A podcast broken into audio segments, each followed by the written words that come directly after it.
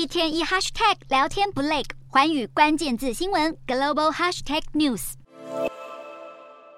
南韩和中国的关系持续紧绷，从过去的口水战恶化到两大南韩航空公司停飞和中国之间的航线。韩联社引述业界消息人士报道，因应旅游需求微缩，大韩航空公司将从8月1号至10月28号暂停金浦北京航线，另外8月9号开始至10月28号也将进一步停飞金浦厦门航线。韩亚航空更将从7月6号开始暂停金浦北京航线，7月8号开始则将暂停仁川深圳航线。同时，韩亚航空早在6月20号已经停飞仁川西安航线，预计在10月28号才恢复。韩中关系冷淡的原因应可追溯回2017年，当时美国协助南韩部署萨德系统，引发中国不满。近一年来，南韩总统尹锡悦也针对台海局势表达关切。7月也将加入由美国第7舰队主导的太平洋先锋多国联合海上军演，让中韩紧张关系再次升温。